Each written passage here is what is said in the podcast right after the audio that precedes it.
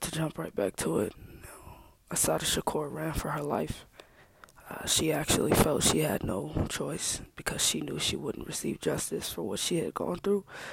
Uh, I'll be getting into that as soon as as soon as possible. Actually, um, just to give you guys a little history of, of what happened there, but um, it just goes to show what we face today versus what we've already faced years and years ago, and uh, history does repeat itself. There's a lot of cases exactly like this that we don't even know about.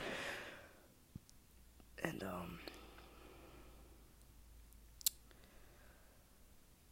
as a people, we need to band together, um, and not just speaking on it, uh, not just rioting in the streets. There's more and more and more we need to do. We do, but but first and foremost, we need to come together. Because not only will we be able to figure out what we need to do exactly in that moment, um, it'll pave the way for what's to come. And uh,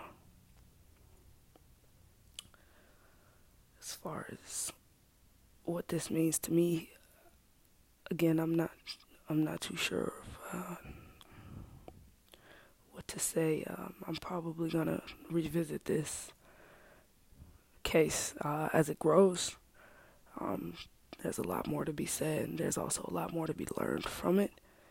And um, my condolences to the family of Breonna Taylor. And no, I do stand with you in solidarity for what's happening, for what's happened and what's happening.